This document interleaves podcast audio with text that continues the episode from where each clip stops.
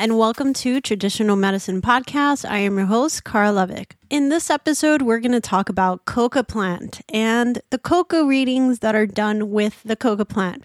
Why do the Q'ero do coca readings? What are they all about? We're going to talk about all that today. If this is the first time that you're tuning into this podcast, let me tell you a little bit about what you can expect to hear. We talk all things Amazonian and high Andean healing traditions of Peru. For nine years, I've been volunteering for various healers, and more than half of that time, I've spent it with Amazonian healers and high Andean healers. So, this podcast is really just about me distilling all that experience so that you can feel closer to these traditions. Now, if you're ready for traditional indigenous healing, but you don't really know where to turn to for some really authentic healers, don't worry, we got you covered. Check out traditionalmedicinemiami.com we work on a very special project with the Q'ero community to connect some of the most amazing healers you will come in contact with with people that really need them. So, whether it is alleviating anxiety, depression, addiction, let a Q'ero maestro take a look at it and let us give it uh, a, a go. So, check out traditionalmedicinemiami.com. Just shoot us an email. We'll be happy to connect you. In our last episode, we talked about the alliance that traditional indigenous healers have made with Mother Earth. And not only do traditional indigenous healers partner up with Mother Earth, but they get to build alliances with our kin here on Earth. We have very powerful allies, such as the sacred plants, the sacred mountains, and even the sacred animals like Kambo who are all in it with us here on this earth, who want to see humanity improve, who are basically in the same boat. If we don't survive, if we don't change our course, they are all in the same boat. So they have come also to aid humanity. They are here to to help us out. Depending on the tradition and depending on our alliances, we have different methods to working with our kin here on earth and, and Mother Earth. Now, for the Q'ero who were instructed by the sacred mountains and directly by Pachamama or Mother Earth, they were instructed and shown how to use coca readings to communicate with them. Now, the coca reading has been used for thousands of years and has become a staple of the Q'ero spiritual tradition.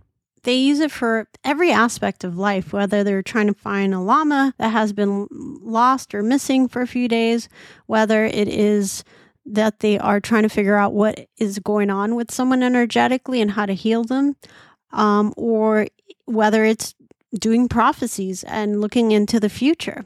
They use coca readings for pretty much everything.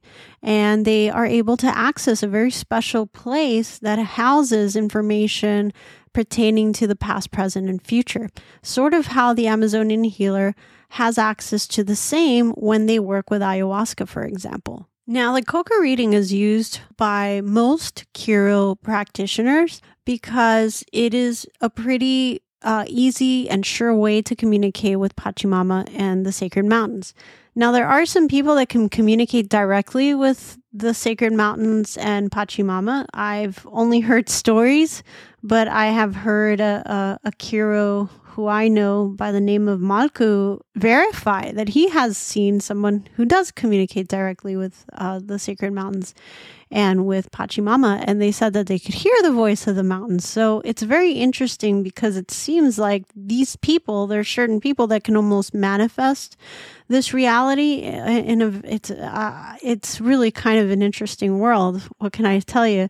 But it's very far and few that could that could do this. Um, there's just certain people that have, you know, certain abilities, I would say, but it doesn't make someone more powerful or less powerful. It just means that you're kind of born a little differently, kind of like a left handed person or a right handed person. But but there were more types of these skills back in ancient times and and people were doing some really incredible things. There are uh, different uh, different stages of alto misa alto misa are, are the people that can communicate directly with with the sacred mountains and and pachamama. And the pampa misas are the people that work with a mesa um, they are the ones who work with coca and coca readings. These are these are mostly the healers that we work with.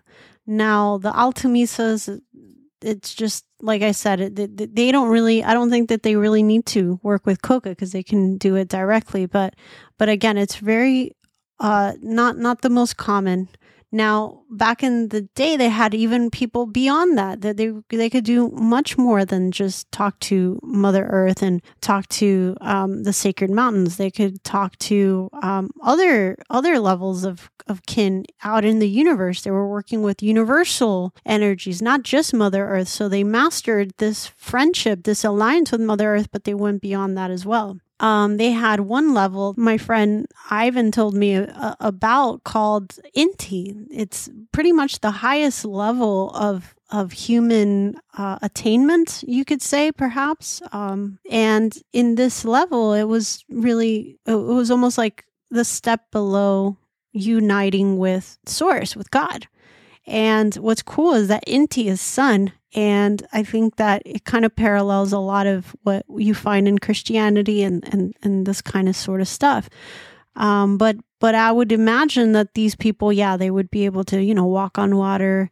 They would be able to do these kind of miracles, right? Because they would be able to manipulate the energetics, um, and the it was it would be so in in such a masterful way, I suppose, that they could manipulate the uh, the physical. Um, but but it was in in a very pure kind of way back then. I feel.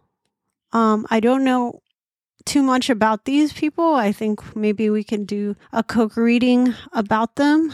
Um, but um, anyway, so we did have really uh, in tune people who could could probably I would say bypass the Coca reading. What I love about this tradition is that even if you don't have these kinds of abilities, you could say, um, you could still be a part of the tradition. You can still read Coca. You could, you know, there's still a place for you, which is incredible because no one is left behind. Everybody has the ability to do these things as long as they're willing to learn that is a little bit about the Coca readings and, and how they are used. They're used to communicate. And although there are practitioners that can communicate directly with Mother Earth and the Apus, which I would strongly suggest that there are other practitioners that vouch for them to say, yeah, this this is true, because we could check with Coca. But yes, there are there are still people out there that can do this. Again, very few of them, not as much as before. Um, now, the coca plant is really incredible. I spent a lot of time around sacred plants in the jungle. I was introduced by Don Benigno and Jorge to uh, the sacred ayahuasca plant, and I, I I got to know her, and I got to know that particular sacred plant. I, I also got to know Chirisanango by Maestro Gardel, who introduced me to to the plant. Now, the reason why I mention this is because I'm very aware of the energy that a sacred plant produces. I could tell. And what's really cool, if you ever come in contact with the ayahuasca vine, um, you should you should feel it and see what it feels like. It has a lot of power, and you know something that I like to do with my sensitive friends because I do have ayahuasca vines. Um, would would be like I I I'd put it in their hand and I'd say, How, What does it feel like? And I wouldn't tell them that it's a sacred plant. I wouldn't say a word. And my sensitive friends would be like, What is this? There's so much energy coming out. And I'd kind of giggle to myself and be like, cool. And then I would pass them like a Chirisanango root, for example. And I would say, hang on to that. What do you think of that one? They're like, wow, so much energy. So you could really feel the power of these plants as long as it's not like a processed vine, for example, like the ones you have on necklaces. No, you got to get a vine, right? And that's when you really can feel the power of the plant.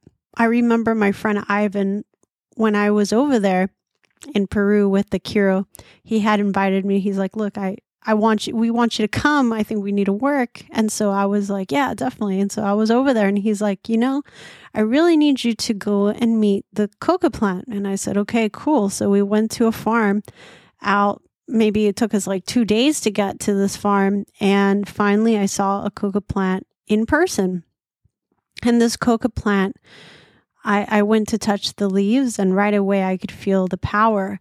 But as I spent more time with it, I could feel almost as if it was like I was going to be altered just being in the presence of this plant. It was really, really interesting. And I remember watering this plant. I was just spending some time with this plant and I could feel the um, I could feel the water coursing through the roots. Now this is really kind of interesting because I've been around live ayahuasca vines. I've been around live Chirisanango plants and I didn't quite feel that. Um, and it was really kind of unique to the coca plant. Now, when the coca is used for coca readings, it is a, a very particular time for the leaves. So once you take the leaves off of the plant, you have to wait until they dry so that you can choose, so that you can do coca readings. And um, and as soon as you take a leaf off of the off of that tree, you could feel the power. I remember hanging on to a coca leaf for days because it had so much energy. It was, I can't really compare it to a crystal. Uh, it's it's it's uh, it's much more alive, and the energy is very different than than a crystal. I would say, but it's and I would say more powerful for sure, like just feeling it. So I was hanging on to one. And so here's the thing you have to dry it but they only really chew leaves when they're green. That's really when their power is really full and um, and that's when they chew it and that's when they do coca readings with it. It's usually between this time. Now hanging on to coca leaves i could tell you that that power that energy the essence of this plant does diminish diminish as it gets to this more brown state of the leaves. So you definitely want to do coca readings. You definitely want to chew them between a certain kind of time. Now when the coca leaves are are turning brown the Q'ero do use them for other things, other other types of healing, other types of work, but mostly they have to be green. And um, and this kind of I remember someone saying, "Well, what about cocaine?" And I was like, "Oh no, we're really we're going to bring cocaine into this? Okay, let's talk about cocaine." Um, cocaine, by the time it becomes cocaine, there is absolutely nothing left of that plant's essence, right? So it's kind of like I told you, there's only a window where this energy, this essence is alive in the plant. But once you process it like that, the way that it's done with coca, uh, the cocaine, you've got no trace of that plant left in terms of its energetics, in terms of what makes it so sacred. So, yeah, I feel like cocaine is really kind of a weekend at Bernie's situation. Like you're not really hanging out with the coca, you're hanging out with whatever you've got left, but it isn't, that's really not the same person, is it? A corpse is not quite the same thing as somebody that's alive. Um, yeah. So, anyway, so that is kind of a good understanding i think if if you kind of listen to this episode we talk a little bit about where this coca reading comes from. It comes from the teachings that pachamama and the apus have bestowed upon the Q'ero and it is used for communication. It is used for accessing past present and future it's used for prophecies, it's used for healing, it's used for finding your lost llama, really everything. It is a really big part of it.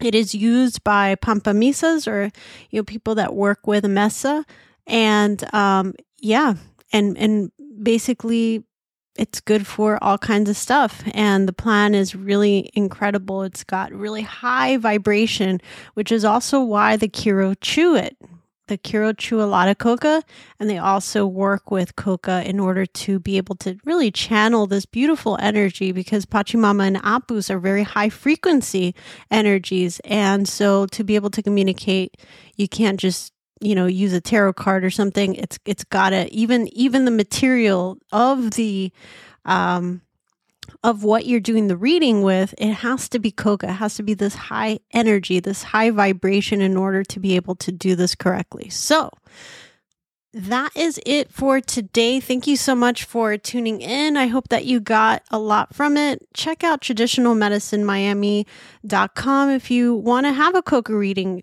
Are you kind of wondering about something? Let us take a look at it with coca. And also check us out online. We're on Instagram, it is Traditional Medicine Miami. where you can find us and follow us. And we look forward to talking with you soon. Thank you so much for hanging out, and we will catch you again.